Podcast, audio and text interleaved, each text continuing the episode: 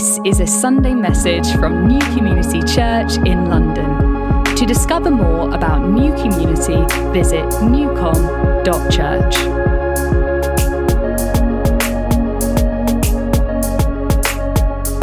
Um, so we're just going to watch this for a couple of minutes and then we'll get up and have a bit more of a chat.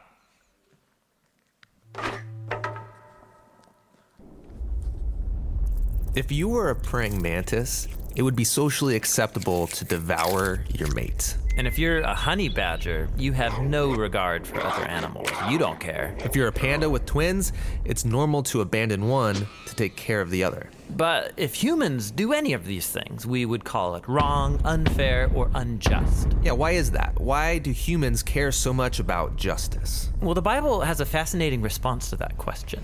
On page one, humans are set apart from all other creatures as the image of God. Yeah, God's representatives who rule the world by his definition of good and evil. And this identity, it's the bedrock of the Bible's view of justice. All humans are equal before God and have the right to be treated with dignity and fairness no matter who you are. And that would be nice if we all did that. But we know how the world really works. And the Bible addresses that too. It shows how we are constantly redefining good and evil to our own advantage at the expense of others. Yeah, self preservation. And the weaker someone is, the easier it is to take advantage of them. And so in the biblical story, we see this happening on a personal level, but also in families, and then in communities, and in whole civilizations that create injustice, especially towards the vulnerable. But the story doesn't end there. Out of this whole mess, God chose a man named Abraham to start a new kind of family. Specifically, Abraham was to teach his family to keep the way of the Lord by doing righteousness and justice. Yeah, doing righteousness, that's a Bible word I don't really use, but what comes to mind is being a good person. But what does that even mean, being good? The biblical Hebrew word for righteousness is tzedakah, and it's more specific. It's an ethical standard that refers to right relationships between people. It's about treating others as the image of God. With the God given dignity they deserve. And this word justice, it's the Hebrew word mishpat. It can refer to retributive justice. Like if I steal something, I pay the consequences. Exactly. Yet, most often in the Bible, mishpat refers to restorative justice. It means going a step further, actually seeking out vulnerable people who are being taken advantage of and helping them. Yeah, some people call this charity. But mishpat involves way more. It means taking steps to advocate for the vulnerable and changing social structures to prevent injustice. So, justice and righteousness are about a radical, selfless way of life. Yeah, and you find this idea all over the Bible. Like here in the book of Proverbs, what does it mean to bring about just righteousness? Open your mouth for those who can't speak for themselves. And what do these words mean for the prophets, like Jeremiah? Rescue the disadvantaged, and don't tolerate oppression or violence against the immigrant, the orphan, and the widow. And like here, look in the book of Psalms. The Lord God upholds justice for the oppressed, gives food to the hungry, and sets the prisoner free but he thwarts the way of the wicked. Whoa, he thwarts the wicked? Yeah, in Hebrew, the word wicked is rasha. It means guilty or in the wrong. It refers to someone who mistreats another human, ignoring their dignity as an image of God. So, justice and righteousness is a big deal to God. Yes, it's what Abraham's family, the Israelites, were to be all about. They ended up as immigrant slaves being oppressed unjustly in Egypt. And so God confronted Egypt's evil, declaring them to be Rasha, guilty of injustice. And so he rescued Israel. But the tragic irony of the Old Testament story is that these redeemed people went on to commit the same acts of injustice against the vulnerable. And so God sent prophets who declared Israel guilty. But they weren't the only ones. There's injustice everywhere. Yeah, some people actively perpetrate injustice. Others receive benefits or privileges from unjust social structures they take for granted. And sadly, history has shown that when the oppressed gain power, they often become oppressors themselves. So we all participate in injustice, actively or passively, even unintentionally. We're all the guilty ones. And so this is the surprising message of the biblical story. God's response to humanity's legacy of injustice is to give us a gift, the life of Jesus. He did righteousness and justice, and yet he died on behalf of the guilty. But then God declared Jesus to be the righteous one when he rose from the dead. And so now Jesus offers his life to the guilty so that they too can be declared righteous before God, not because of anything they've done, but because of what Jesus did for them. The earliest followers of Jesus experienced this righteousness from God not just as a new status, but as a power that changed their lives and compelled them to act in surprising new ways. Yeah, if God declared someone righteous when they didn't deserve it, the only reasonable response is to go and seek righteousness and justice for others. This is a radical way of life, and it's not always convenient or easy. It's courageously making other people's problems my problems. This is what Jesus meant by loving your neighbor as yourself. It's about a lifetime commitment fueled by the words of the ancient prophet Micah. God has told you, humans, what is good and what the Lord requires of you is to do justice, to love mercy, and to walk humbly with your God. Cool. Um, feel free to go back and watch that later if you want. It's just on YouTube. Just a super helpful kind of framing um, and understanding of when we kind of use these words of justice, righteousness, uh, all these sorts of things. What do we actually mean by them? What does the Bible actually say? Um, and we're going to continue on in that kind of conversation. So, if you will, cast your mind a little bit back with me to a time probably about two and a half thousand years ago, so about 500 BC. Um, God's people, the Israelites, um, are kind of in a bit of a weird, weird time um, in the, they're, they're possibly uh, in a situation called the exile, which is where they've kind of been taken out of their land, uh, which God had promised to them. A lot of their kind of um, structures, a lot of their ways of doing things, their ways of worship, their, their just, just everything that felt normal had been stripped away from them, in many ways as a punishment because of that wickedness that was going on.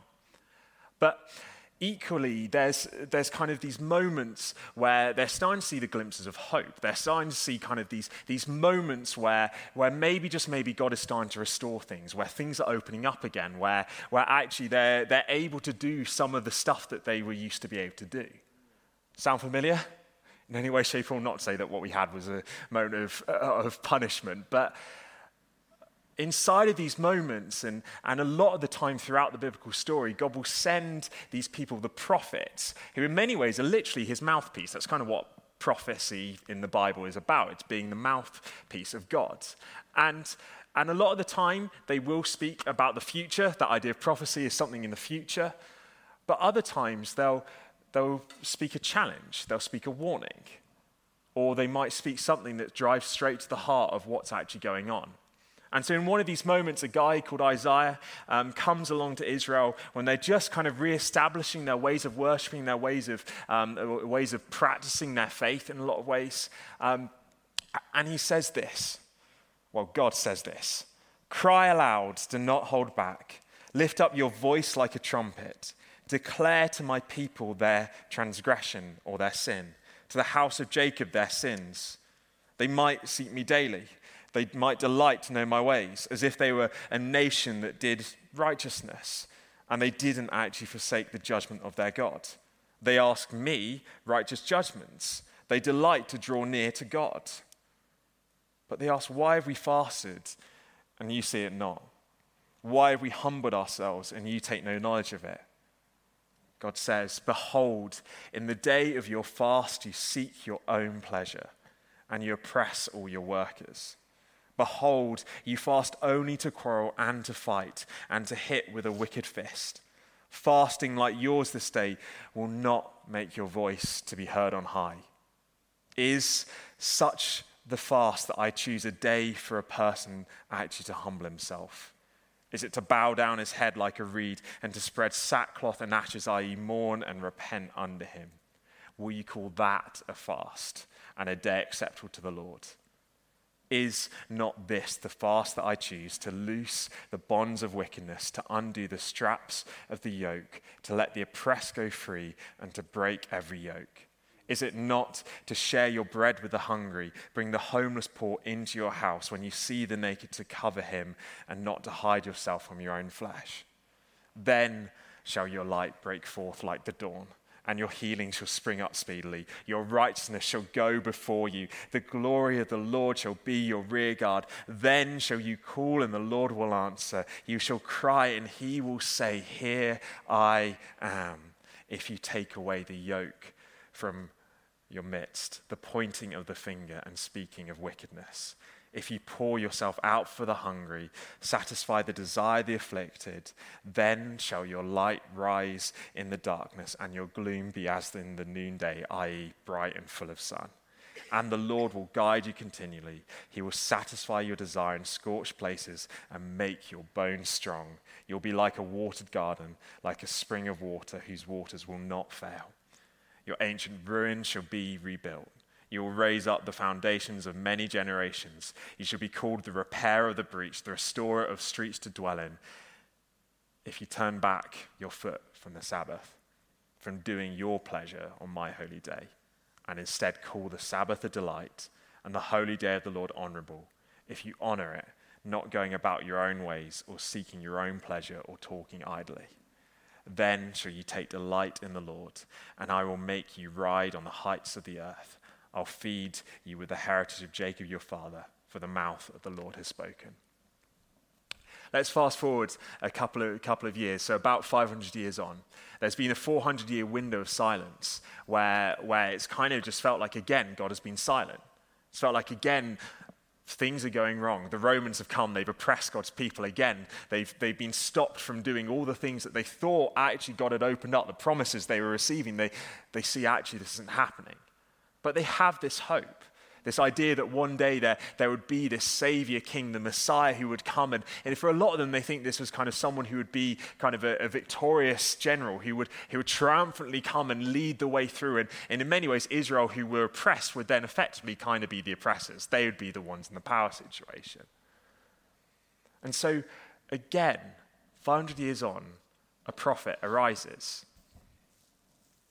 Um, Jesus of Nazareth has come onto the scene.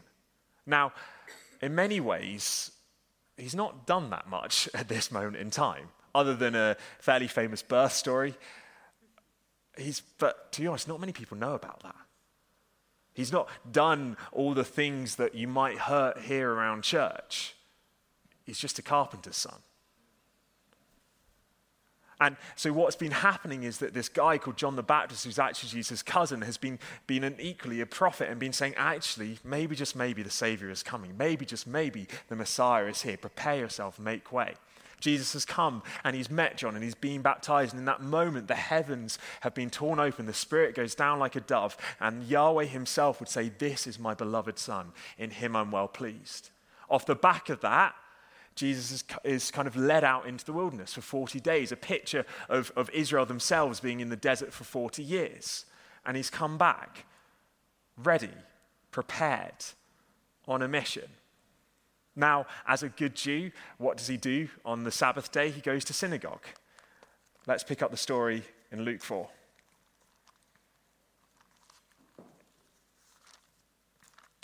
As was his custom, he went to the synagogue on the Sabbath day and he stood up to read.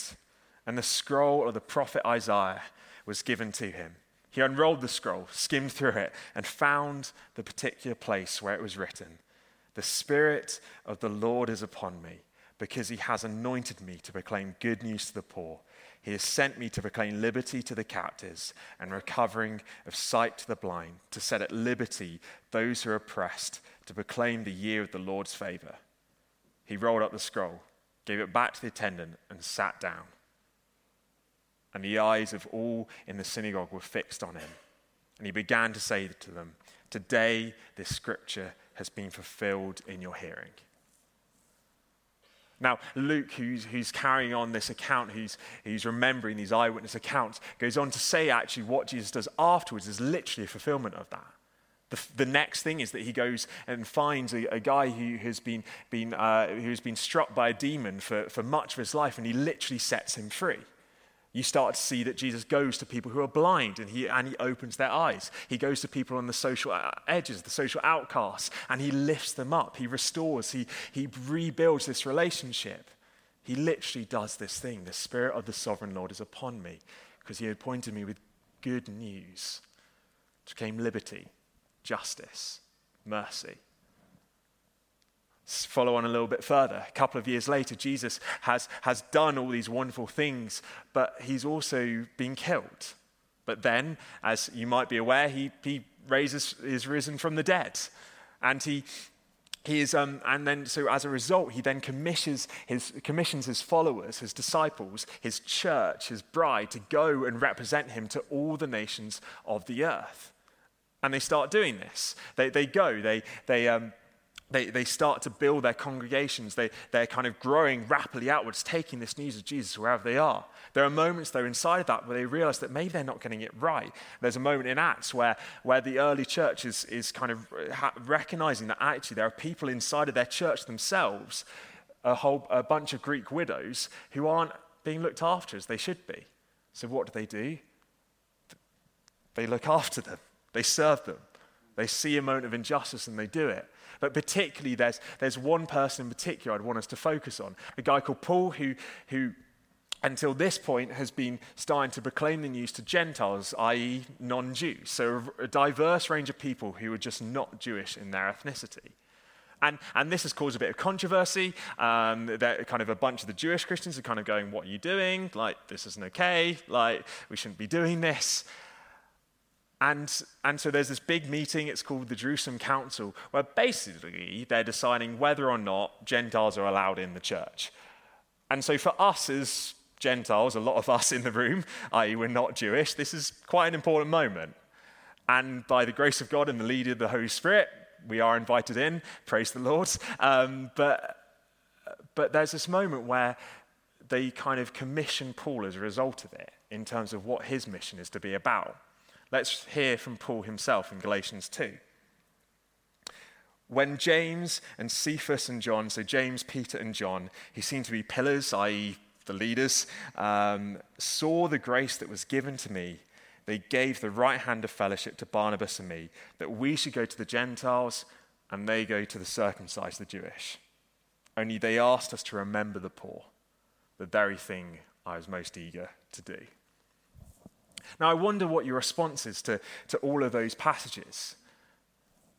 The reason for sharing all of them is, is in many ways to hook into what the Bible Project was saying is that throughout his history, throughout his history, God's people have been charged and commissioned with, with doing this thing of justice to the world around them. That it's not this kind of tag on to, to anything else, that it is actually something that is a reflection of the very heart of God himself.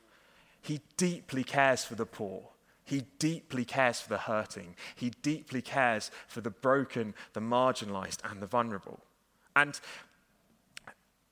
and that Isaiah 58 passage that we read at the very start was, yes, spoken two and a half thousand years ago, but actually was also spoken over us as a church some 40 odd years ago. Now, we're in this we're in this series of reading the wells, and I think it's fair to say I'm looking at James as I say this um, that probably by the elders' own admission, this topic of justice, this, this well of justice in many ways, has probably been one that's been shallowly dug at times. Um, this isn't to say that, that, that the church has, has not has not served and met the needs both individually in people but also in project wise. There have been people who have faithfully loved and faithfully served um, so many in our community for so many years. There's been the food bank, there's been Love Bexley, there's been um, winter night shelters, there's been debt advice services, there, and then individual actions over and over and over again inside of this. So please don't hear me say that for some reason that this is something entirely new and we're all idiots, basically. But I can't help but, but read those passages and not have a level where maybe God would challenge us again with it. Let's go back to Isaiah 58. Is this not the fast that I choose to loose the bonds of wickedness, to undo the straps the yoke, to let the oppressed go free, and to break every yoke, every chain? Is it not to share your bread with the hungry, bring the homeless poor into your house, when you see the naked to cover him? And not hide yourself from your own flesh. You see, God's heart is fundamentally for those who are lost, those who are hurting, those who are broken. Time and time again, he, he has this particular heart, this particular burden, this particular anger in a lot of ways when the poor are in some way being looked out. We, we heard it in the video that this kind of, it's called the trifecta of the vulnerable, the, the, uh, the orphan, the widow, the foreigner, who are so often in Israel's time oppressed because they had no rights. And when they're oppressed, God time and time and says, no, this is not okay, this is not on. There is an anger and a holy fire inside of God at injustice. When he, when he sees people caught up in, in abusive situations, when he sees people caught up in, in systemic injustice, when he sees people who are stuck in long term illness and ill health, his heart burns inside of it because that is not the way that things are meant to be. And, and in, in all of that, he challenges his people. He does. Another bit of Isaiah, Isaiah 1, he says this What makes you think that I want your sacrifices? I am sick of your burnt offerings of rams and the fat of fattened cattle. I get no pleasure from the blood of bulls and lambs and goats. When you come to worship me, who asked you to parade through my courts with all your ceremony? Instead, what is the type of worship that God is looking for? Wash yourselves and be clean. Get your sins out of my sight. Give up your evil ways. Learn to do good. Seek justice. Help the oppressed. Defend the cause of orphans. Fight for the rights of widows. Or perhaps another form, Micah 6 8. He has taught you, Israel, what is good and what the Lord requires of you, but to do justice, love mercy, and walk humbly with your God. I think it's important to acknowledge that, that in a lot of ways, these verses do carry a genuine challenge. And I won't lie and say that I'm not challenged by this. That, that I, I look at them and, and I think about maybe how sometimes I, I maybe kind of hide a little bit behind kind of the, the apparent kind of holiness and piety and good acts of worship that I'm doing, when actually God be saying, How's your heart? Has it become hardened? Has it become uncompassionate? Do you love in the way that Christ himself would love? Even in the last week, to be honest, in, in preparing this, I mean, I'm reading this stuff, like, this surely should be in somehow in my head. I had a moment where the Spirit was like, you better repent right now. I was, I was, just up in central London last weekend and um, just walking around, and, and, and, and, there was a homeless guy um, just, just by a tube station, and, and he caught my eye, um, fully like locked in sort of thing, and, and just started to strike up a conversation, tried to start a conversation with me. And what did I do? I did the Pharisee and the Good Samaritan story and just walked on by. In that moment, the Lord kicked and was like, let's remember, let's remember. But I think as well as, and what we need to hear inside of this, and, and James has so helpfully said this a number of times, is that in the, inside of the Bible, every warning is an invitation, every challenge is an opportunity. And so, so please do not hear this as a moment of condemnation. Instead, hear this perhaps sometimes, yes, as a conviction moment, but actually hear this as well as an invitation from our Heavenly Father to, to understand more of who He is, to actually have a fuller understanding of the gospel in itself, to, to, be, to be called to be the people who truly reflect His own heart to, to the people in our neighborhoods, in our streets, and the areas around us. Ultimately, this, this message of justice is a message of hope and of help. It is one where actually we, we hook into a story where God set the earth in motion in a way where everyone was equal, where everyone was a fellow image bearer, worthy of dignity, worthy of honor, worthy of respect.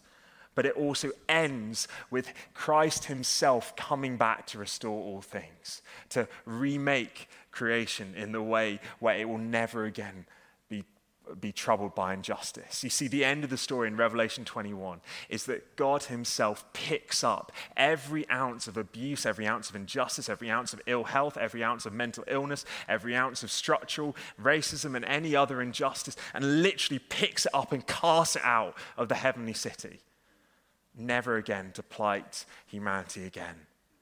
It is the moment in Revelation 21 where it says, He will wipe away every tear. That ultimately is the good news of the gospel. is that help has come, hope has arrived. And so now we, as, as Christ's ambassadors on the earth, represent him and take him to, to the people around us. That actually we, we hear this fact that God, God is a God of justice, and we're encouraged and we're emboldened by it because of the simple matter that God cares and God is for us, and He is for the people in our community.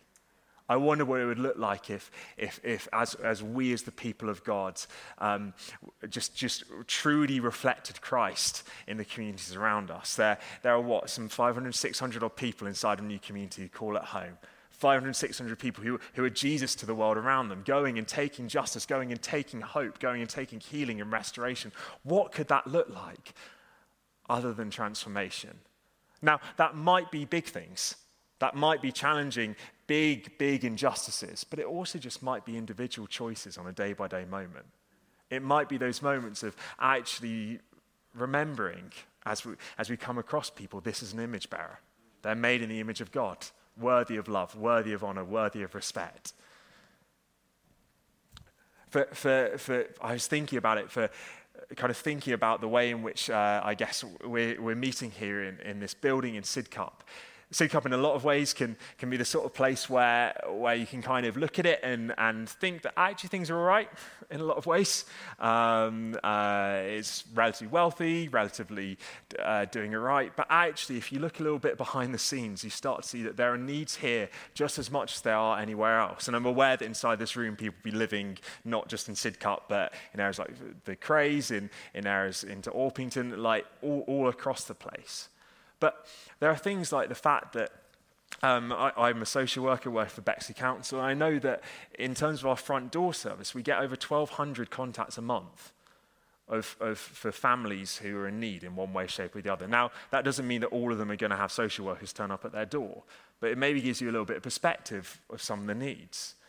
Even as I was, doing my training, I, I um, I remember being quite challenged and provoked by the fact that I was going into some houses within walking distance of this, of this building. And a lot of the time, these families, they, it, it was the sort of thing where, where the biggest thing that was needed there was just community, just, just needing people around them who would love them and, and give them a bit of help and a bit of guidance.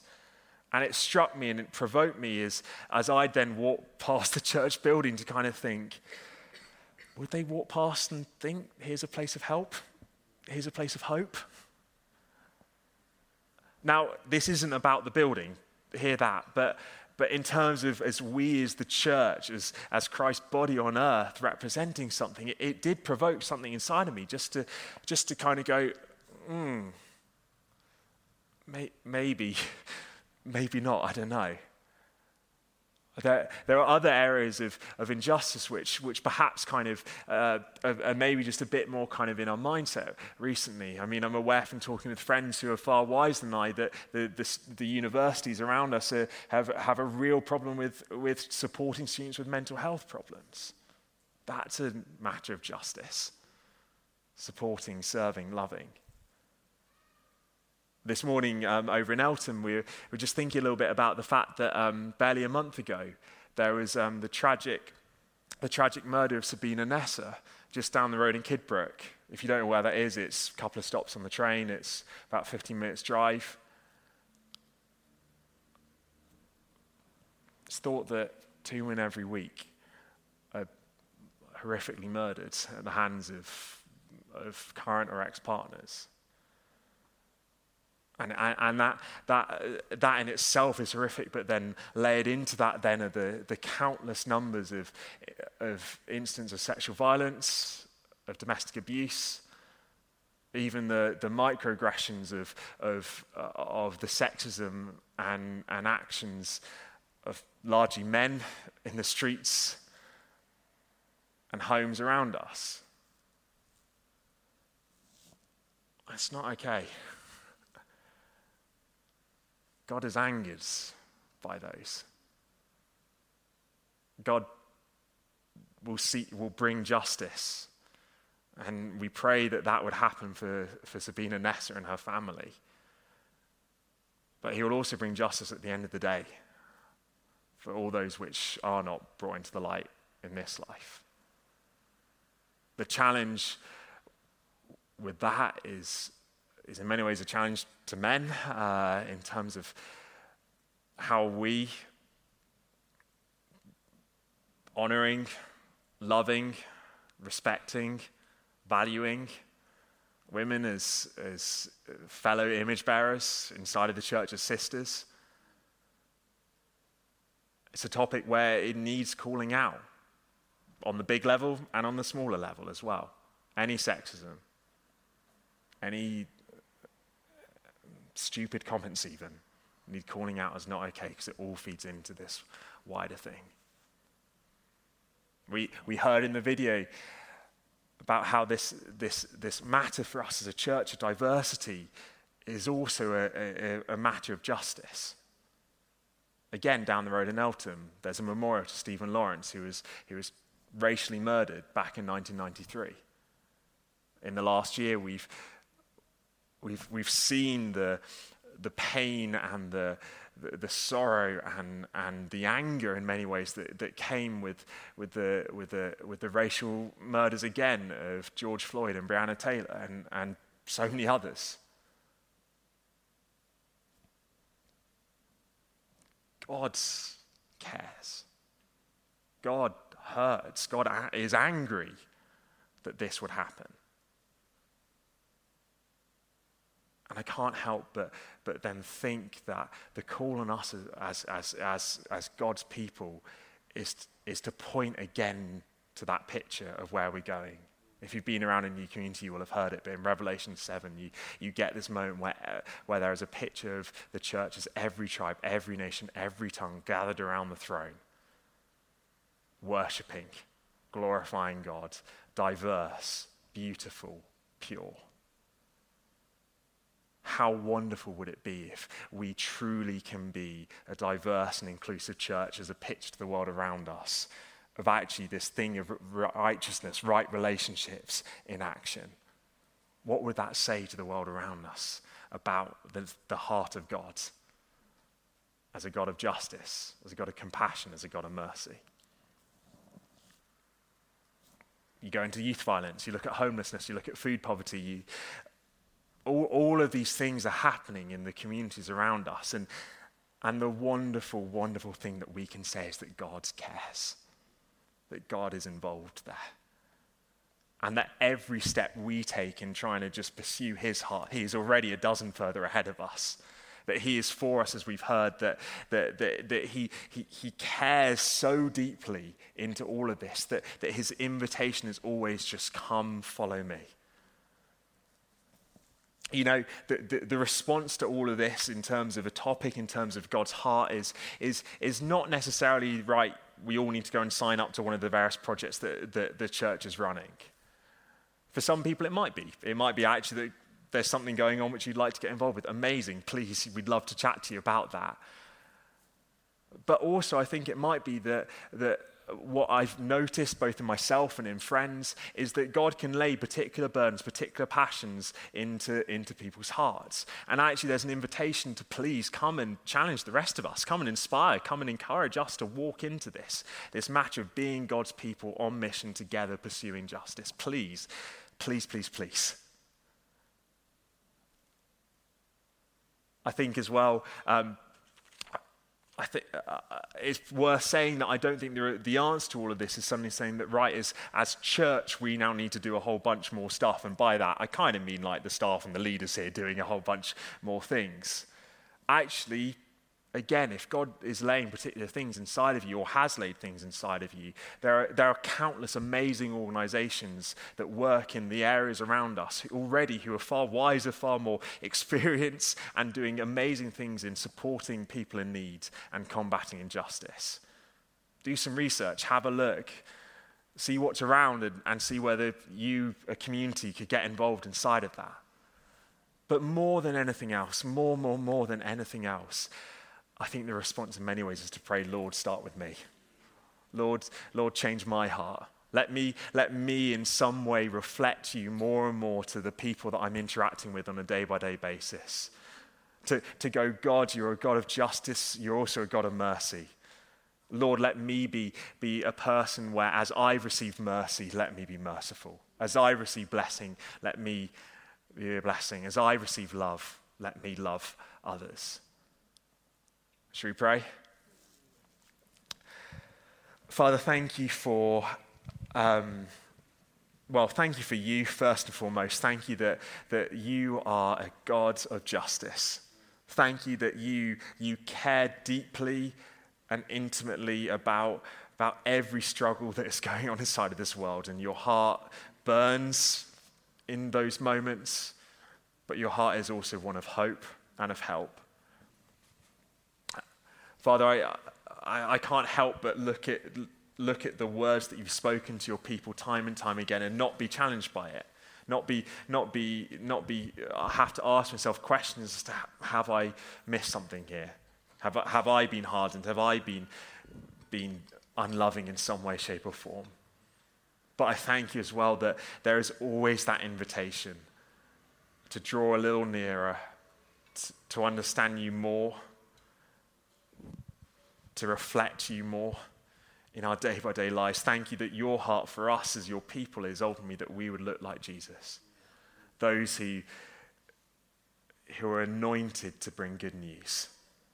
Those who proclaim liberty, those who, who, who bring freedom, those who raise up and restore just as we've been raised up and restored. Oh Lord, help all of us as your people to, to truly know this, to truly get this and to truly work this out in, in, in word and deed. That we not be afraid to, to, to get into the, into the mess alongside others and to work to, to lift up in the way that we've been seated in high places. Jesus, thank you that, that you go before us. Thank you that you you're our model, you're our guide, and we know that your heart is kind, your heart is caring, and your heart ultimately is for us and for the world.